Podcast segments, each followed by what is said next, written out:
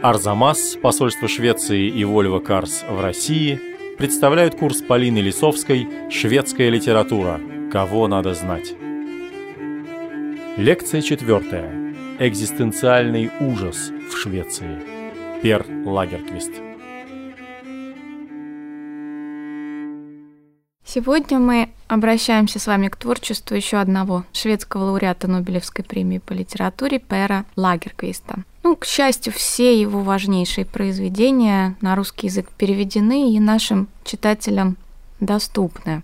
За 50 лет своей творческой карьеры он написал произведения почти во всех возможных жанрах, и ключевыми в них почти всегда были вопросы о соотношении в человеке добра и зла, и о значении и поисках человеком веры и его возможном существовании в безверии.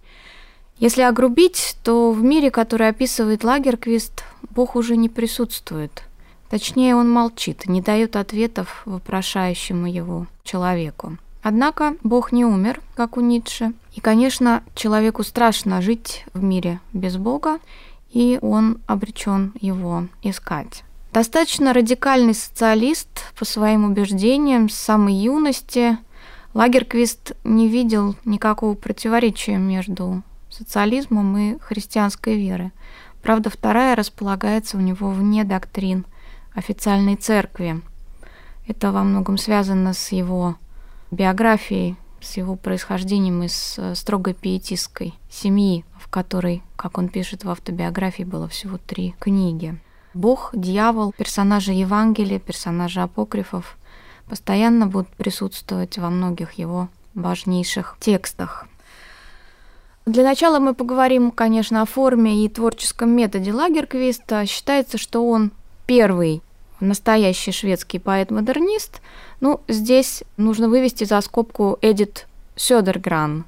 Она финляндская шведка, раньше его, наверное, и мощнее его, смелее его стала писать модернистскую поэзию. Ну, они развивались как бы параллельно, наверное. Поэтому для шведоязычной Швеции Лагерквист первый модернист.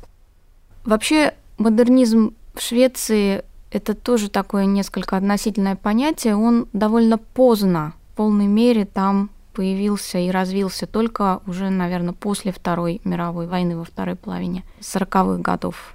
Поэтому Лагерквист такой пионер в этом плане. Он первым, как критик, познакомился с полотнами Пикассо. В 1913 году редакция газеты, в которой он работал, отправила его освещать выставку модернистов, живописную выставку модернистов в Париже, и она произвела на него серьезное впечатление. Кстати, двумя годами позже шведская газета «Свенска Дагбладет» отправила его уже в Берлин освещать выставку экспрессионистов. И, как потом отмечал Лагерквист, не очень ему понравились немецкие экспрессионисты. А, может быть, он испытывал такую антипатию к политике германского государства, с этим как-то это было связано, но он благосклонно отозвался о нескольких полотнах наших с вами соотечественников, условно, да, Кандинского и Шагала. Вот, но не любил, чтобы его причисляли к экспрессионистам. И вот осенью 1913 же года он э, публикует эссе, которое называется «Искусство словесное и искусство изобразительное». И это был его эстетический манифест – в нем он пишет о том, что развлекательная литература бессмысленна, в отличие от современного искусства, в частности от кубизма. Это вот как раз мы вспоминаем Пикассо, и кубизм отличают простота и устойчивость, и Лагерквист говорит, что вот настоящая литература должна быть такой, как кубизм в изобразительном искусстве. Ну, как это может быть на практике? Да, это, конечно, такое условное очень заявление, тем не менее, он сам впоследствии пытается как-то использовать принципы простоты и устойчивости в живописи в своей поэзии и даже прозе. Ну, в качестве правильных образцов литературы он называет Библию, исландский эпос, памятники Древнего Востока и, в принципе, говорит, что вот так и нужно стараться писать. Даже поздние его романы весьма лаконичны и по форме достаточно просты, но очень глубоки по содержанию.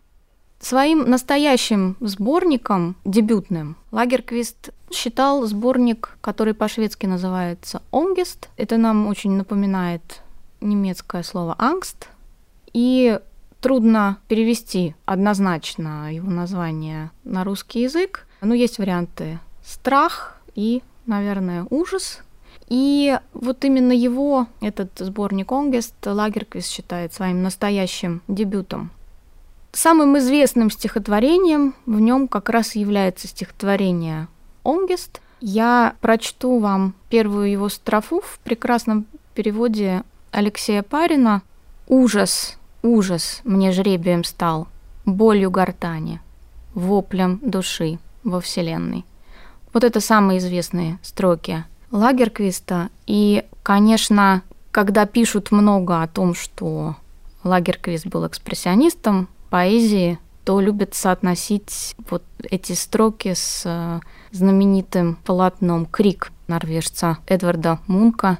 Или когда пишут об экспрессионистской живописи, любят брать эти строки Лагерквиста эпиграфом.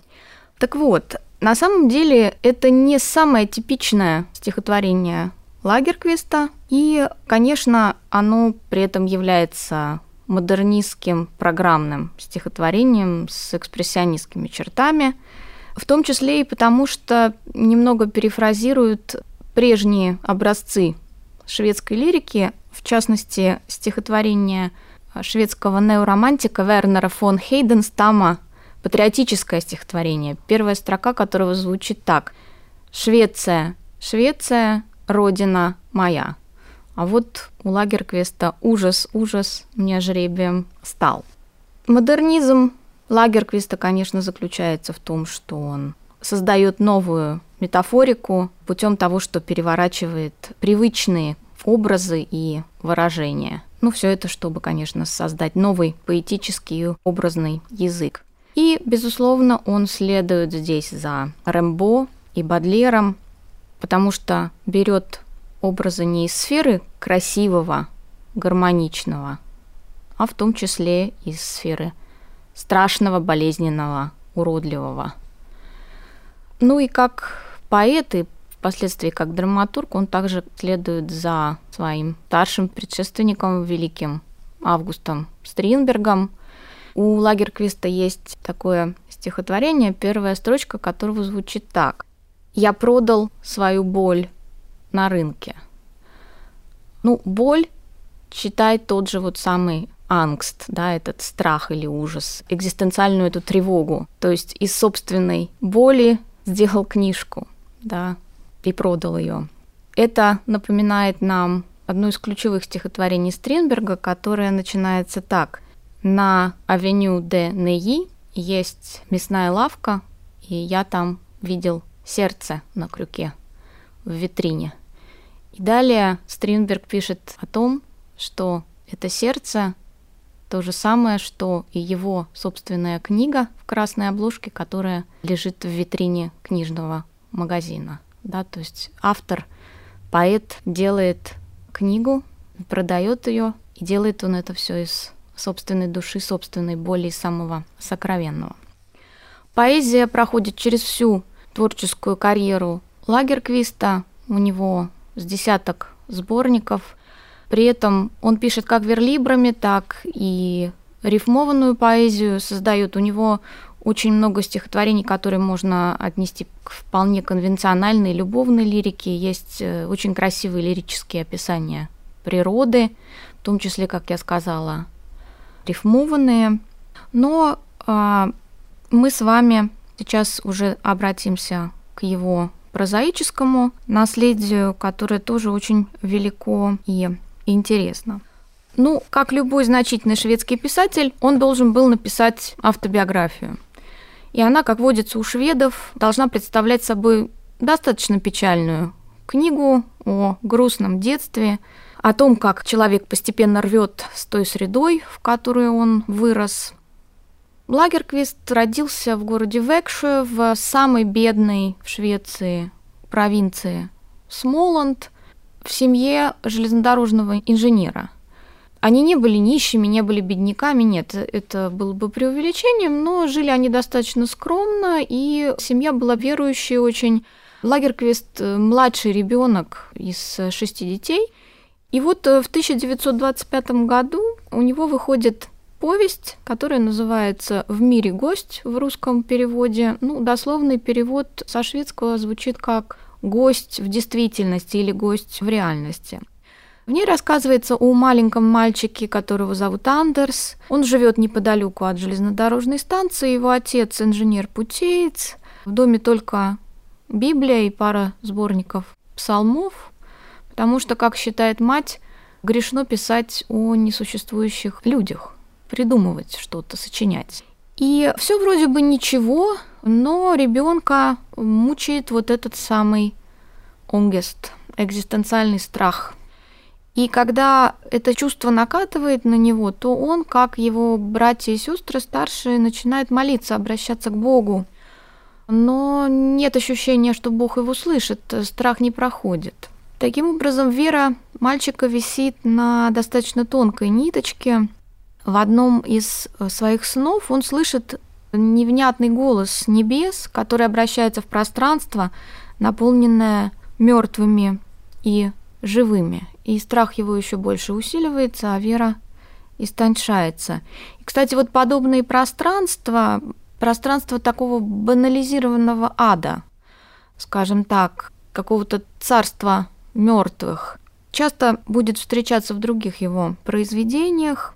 В частности, в его первом таком крупном дебюте 20 года «Улыбка вечности» там изображено пространство вне времени и это царство мертвых. И вот они там, эти люди, находятся в достаточно банальной обстановке, общаются друг с другом, разговаривают, излагают свои жизненные истории.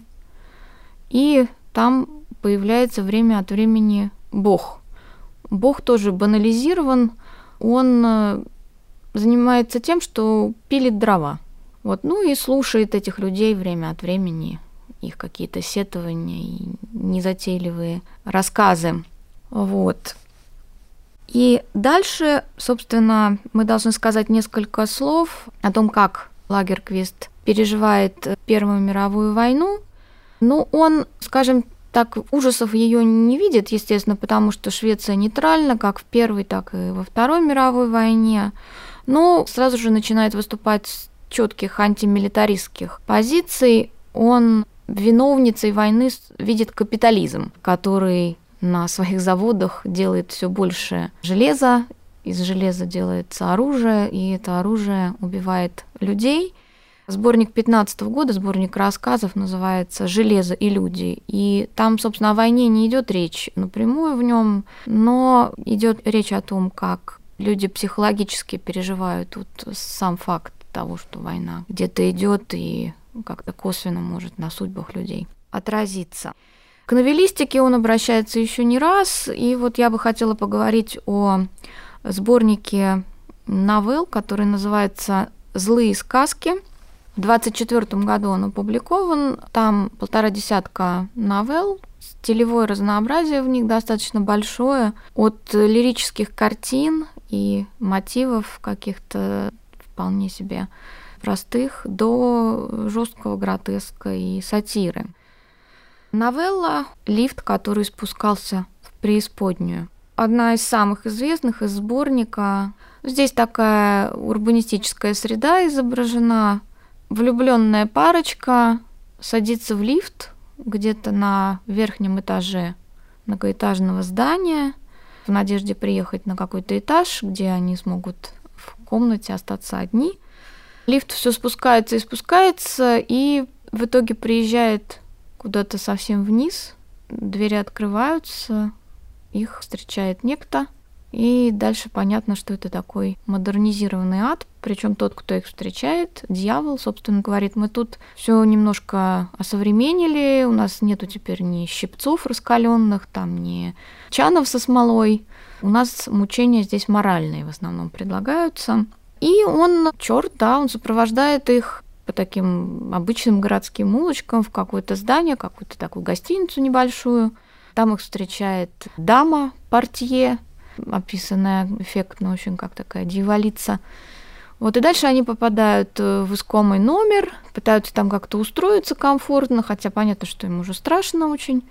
Они захотели заказать какой-нибудь напиток, и заходит официант, и дамочка видит, что это ее муж. Но у мужа, правда, пулевое отверстие в голове. Она видит, что произошло после того, как она в тот вечер ушла с любовником.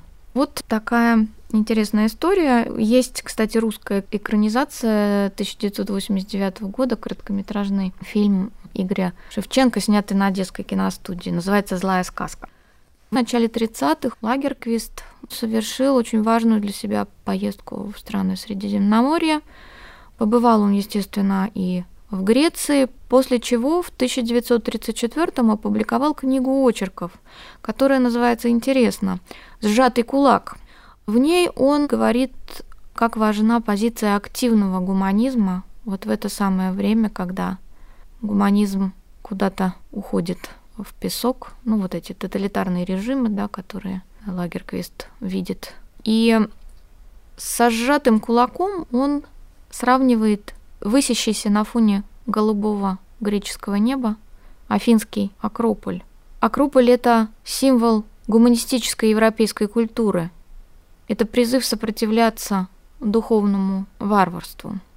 Когда в 1951 году Лагерквисту дали Нобелевскую премию с формулировкой «За художественную мощь и глубокую независимость творчества, которым он ищет ответы на вечные вопросы человечества», то Лагерквист был совершенно бесспорным кандидатом на эту огромную награду. Возможно, вот эта бесспорность заключалась также и в том, что его политическая позиция ни у кого не вызывала вопросов, я имею в виду политическую позицию во время Второй мировой войны, потому что он, в отличие от многих шведских, а также и в целом скандинавских писателей, изначально занимал совершенно четкую последовательную антинацистскую позицию. Вот с 1933 года четко заявил, что он думает обо всем этом. Поэтому сейчас мы перейдем с вами к двум важнейшим антинацистским и антивоенным произведениям Лагерквиста, пожалуй, самым известным в его творчестве. Повесть «Палач», 1933 год. Ему коллеги посоветовали перенести повесть в драматургическую форму, и когда он это сделал, вот тогда она принесла ему огромный успех, как национальный, так и международный. Значит, первая часть. Действие происходит в примитивной атмосфере средневекового кабачка, где сидят суеверные, грубые, отсталые люди. Они что-то обсуждают, и среди них выделяется фигура палача, он рядом, они его боятся, и здесь он просто равен, синонимичен злу. Все просто и объяснимо. Здесь черное называется черным, хотя палач в алом одеянии, конечно.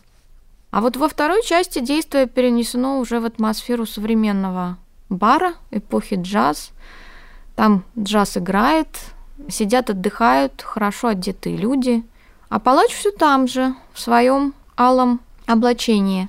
И разговоры уже ведутся такие, что ну вот как бы, да, там насилие, зло, оно есть, оно где-то присутствует, ну вот как есть, так есть. То есть зло, зло банализируется.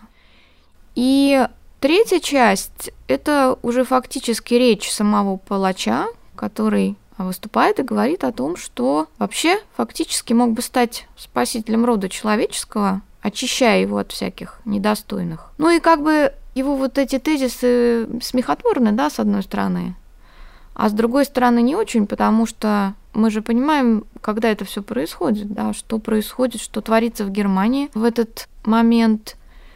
И надо сказать, что этот подспудный смысл был считан современниками, как противниками нацизма, так, собственно, и теми, кто против него не возражал. А таких в Швеции, кстати, было немало.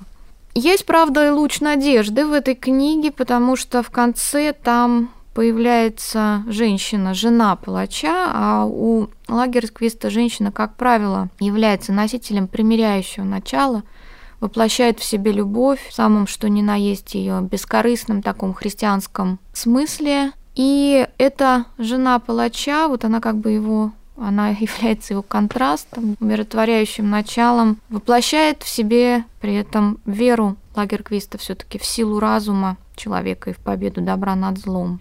Своеобразное такое очищение от грехов, да, ну, христианский фактически символ, да.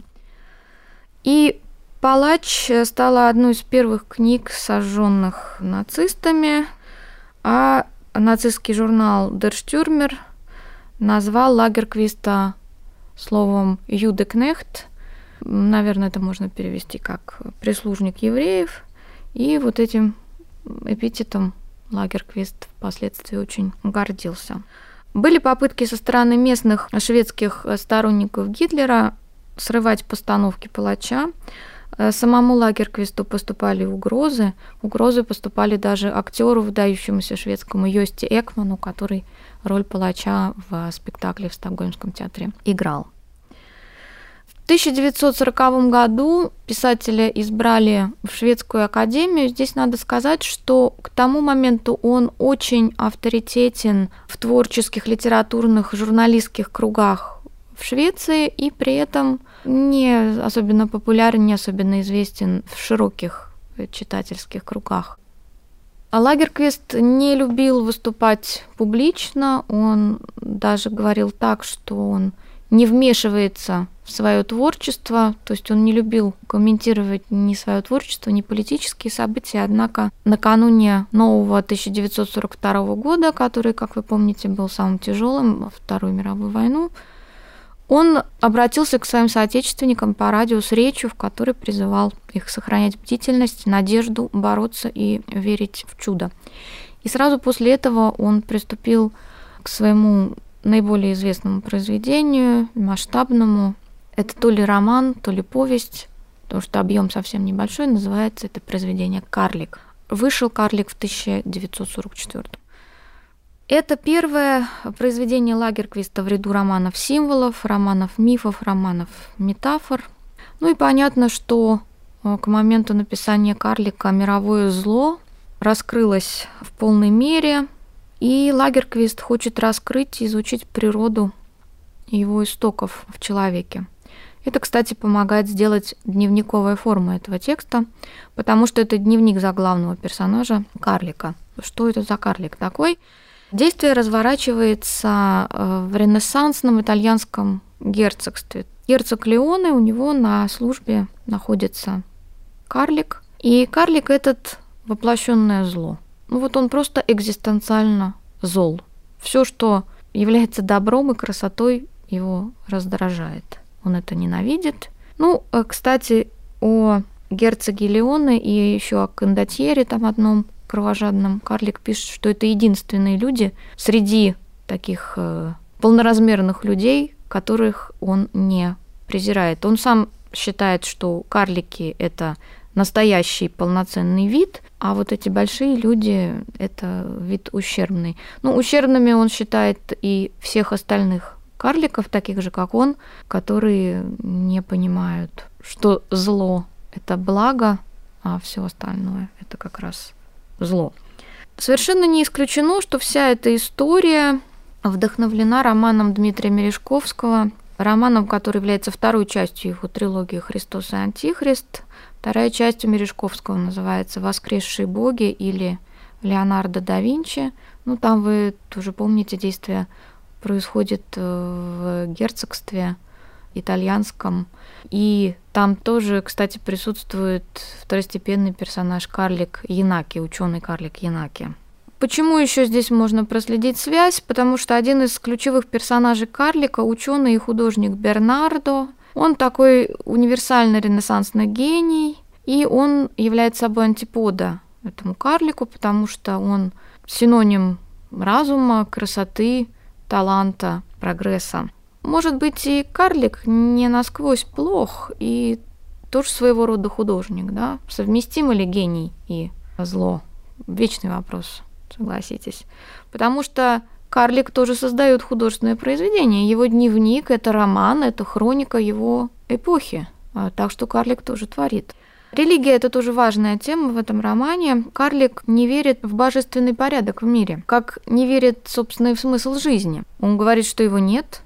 Он выполняет ритуалы христианской церкви, но христианство его показное, внешнее. В частности, на маскараде он изображает епископа в образе дьявола и издевается над э, таинством причастия. Да, ну вот такой карлик, да, э, злой, нехороший, но все было бы слишком просто. Представляется, что карлик – это персонификация зла в самом герцоге, и он говорит открыто о герцоге. Нам никуда друг от друга не деться. По ходу действия идут приготовления к войне с соседним герцогством, но в какой-то момент по соображениям политической целесообразности герцог решил с врагом примириться и не воевать. И вот это решение карлик герцогу простить не может. Отказ от войны он считает непростительной слабостью, и карлик как бы вот восстает против герцога, противоречит ему открыто. За это его запирают в башне, и вот он там сидит в этой башне, но пишет в своем дневнике, что прекрасно знает, что наступит момент, и он снова понадобится герцогу. Вывод, который нам предлагает Лагерквист, зло имманентно человеку. Оно сидит в заперти до какой-то поры, а потом выходит наружу. Нестабильный мир, послевоенный, в котором стали возникать новые угрозы, холодная война начинается, не внушал особого оптимизма многим писателям в нейтральной Швеции, да и в мире. Ну и Лагерквист, конечно, не исключение. Уже писать о об окружающей действительности как-то не хочется, и он обращается к роману-мифу. Вдохновение Лагерквист черпает в античности и в древнем Ближнем Востоке, в Палестине. Довоенные впечатления о Средиземноморье и Палестине наложатся на его грандиозный цикл из шести романов. Главные герои в этом цикле – это персонажи из Библии, Евангелия, апокрифов, античной мифологии, такие как Вечный жид Агасфер, нераспятый разбойник Варава, персонаж книги Тавита ветхозаветный Товий, пророчица Севила, царь Ирод. Романы об этих персонажах совсем небольшие по объему, где-то размером с повесть, и их иногда называют малыми романами. Толстых книг не писал Лагерквист. Одна из задач Лагерквиста в них показать тонкую грань между мифом и верой. Религия и миф для него вполне совместимы, сочетаемы, тем более в мире современном, откуда люди, в общем-то, изгнали Бога. Бога там больше не услышишь, он не отвечает на вопросы людей. И Лагерквист сам себя вообще называл религиозным атеистом. Мы не будем говорить подробно о трилогии о богосфере, которая в итоге вылилась в тетралогию, но обратимся к двум послевоенным малым романам. Лагерквиста «Варава» и «Мариамна». «Варава» открывает послевоенный цикл, «Мариамна» его завершает. Как, кстати, и творчество Лагерквиста в целом. Итак, «Варава», 1950 год. «Варава» — это освобожденный Понтием Пилатом от казни разбойник, помилованный. Упоминается в страстях Господних он только один раз, зато во всех четырех Евангелиях. Вымысел, конечно, судьба и характер Варавы в романе Лагерквиста, но это самое важное, что там есть, потому что Варава у Лагерквиста человек развивающийся, человек меняющийся, человек к чему-то стремящийся. А так изначально он разбойник, кровожадный, бессердечный, циничный. Живет он в горах, там его логово, там его соратники. Там, кстати, с ним женщина, которая отдаленно напоминает Магдалину, из которой он весьма плохо обращается. У Лагерквиста рассказ о Вараве начинается с того, как он стоит и равнодушно наблюдает, как казнят Христа. Кстати, один известный шведский критик продолжил мысль Лагерквиста настолько далеко, что, мол, Варава – это Швеция, стоявшая в сторонке, пока другие народы воевали. Варава же не понимает, зачем жалеть и вообще считать посланцем Бога, вот такого слабака, который даже не пытается сопротивляться, а просто принимает страшную смерть. При этом жертва, которую приносит Спаситель, впечатляет Вараву своей абсолютностью. То есть он не может понять, как такое возможно. И дальше вся его жизнь превращается в поиски ответа на вопрос, как это возможно, как человек мог принести такую жертву и почему так много людей беззаветно верят Христу. То есть начинается самое интересное после казни. В общем-то, это путь развития человека, крестный путь самого Варавы, человека пытливого и ищущего. Он где-то помимо собственной воли начинает тянуться к последователям Христа, хочет понять, что же такого они нашли в этом несчастном, распятом, почему так ему верят. Тот испустил дух в мучениях, а последователи распятого превозносят и верят, что он сын Божий. Обстоятельства складываются так, что в итоге различных перипетий Варава становится рабом римлян, на шее ему вешают железную табличку, где написано, что он собственность Цезаря. И э, в какой-то момент за проступки определенные он попадает на страшные римские медные рудники. Они описаны совершенно ужасающим образом, очень впечатляющее описание. И вот там Варава скован цепью с неким Сахаком, который, как можно понять, то ли армянин, то ли копт, ну, в общем, христианин, истово верует в Христа, ничто не может поколебать его веры, и у него на обратной стороне таблички, не на той, где написано, что он собственность Цезаря, символ Христа – рыба. Когда обнаруживается, что вот он такой диссидент и спорит с тем, что он собственность Кесаря, римские власти на руднике это обнаружили и подвергли Сахака нечеловеческой страшной казни. Это еще больше поражает Вараву, в итоге уже освобожденный из рудников, он сходится с первыми христианами уже э, в Риме, столице империи. И среди их э, предводителей читается апостол Петр. Ну, он там не называется э, напрямую, да, Петром, но, в общем, все понятно, и описание внешности каноническое, и его деяния. Дальше происходит известный, в принципе, по истории эпизод, это пожар в Риме, в котором обвиняют облыжных христиан, и Варава среди них. Он идет с ними, с обвиненными, и в итоге его распинают. Последние слова, однако, обращены им в тьму, в пустоту. Бог ему не отвечает, но самое важное, что он его вопрошает. То есть не совсем понятно, нашел он в итоге веру, понял ли он, почему вот эти люди верят в Христа или нет. Здесь немножко вопрос остается открытым. Но самое главное, что он ее искал. Вот поиски – это важнее, чем результат. Премию Лагерквисту Нобелевскую, конечно, в первую очередь дали за Вараву. В частности, французский писатель Андрей Жит приветствовал это произведение как безусловный шедевр. Повесть Мариамна, 1967 год, это повесть о любви, и хотя э, напрямую к мифологическому циклу, вот о богосфере, Товии, Севилле не относятся, однако Мариамну можно воспринимать как своего рода эпилог к этому циклу, да и ко всему творчеству Лагерквиста. Как мы уже сказали, центральный мотив, конечно, любовь. И Мариамна была создана в тот год, когда Лагерквист потерял свою любимую жену, с которой прожил 40 лет, и Вероятно, эта личная трагедия, конечно, повлияла на ту необычайную силу и неподдельность чувства, которые мы видим в этом тексте. Мариамна – это гимн одиночеству. С одной стороны, женский образ – это преисполненная красоты, чистоты Мариамна. Она олицетворяет собой человеколюбие, самоотверженность. Ну а с другой стороны, иудейский царь Ирод, который олицетворяет жестокость, насилие, тиранию.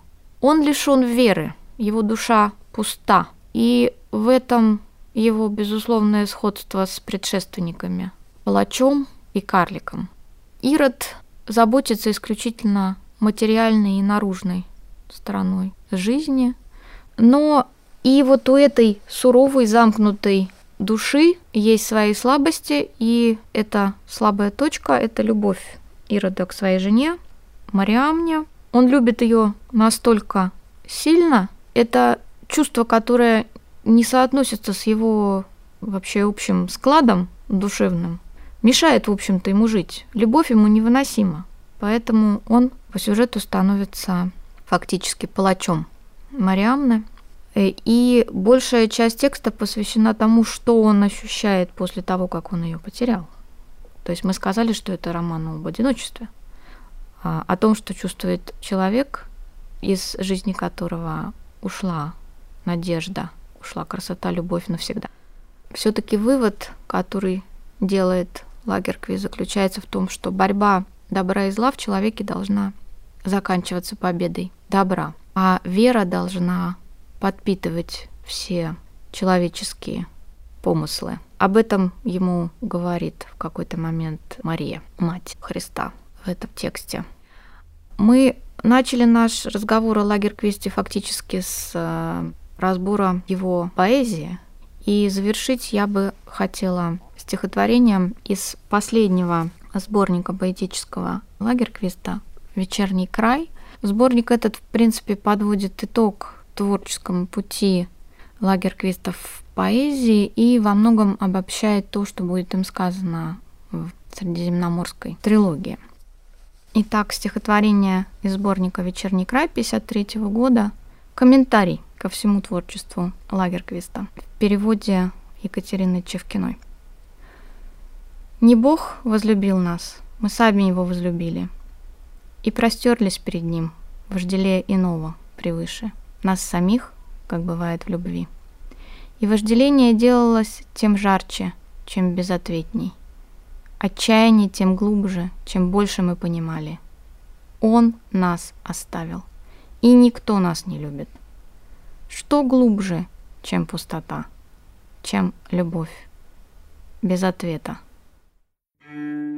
В следующей лекции об антиутопии и научной фантастике у Карин Бойе и Харри Мартинсона.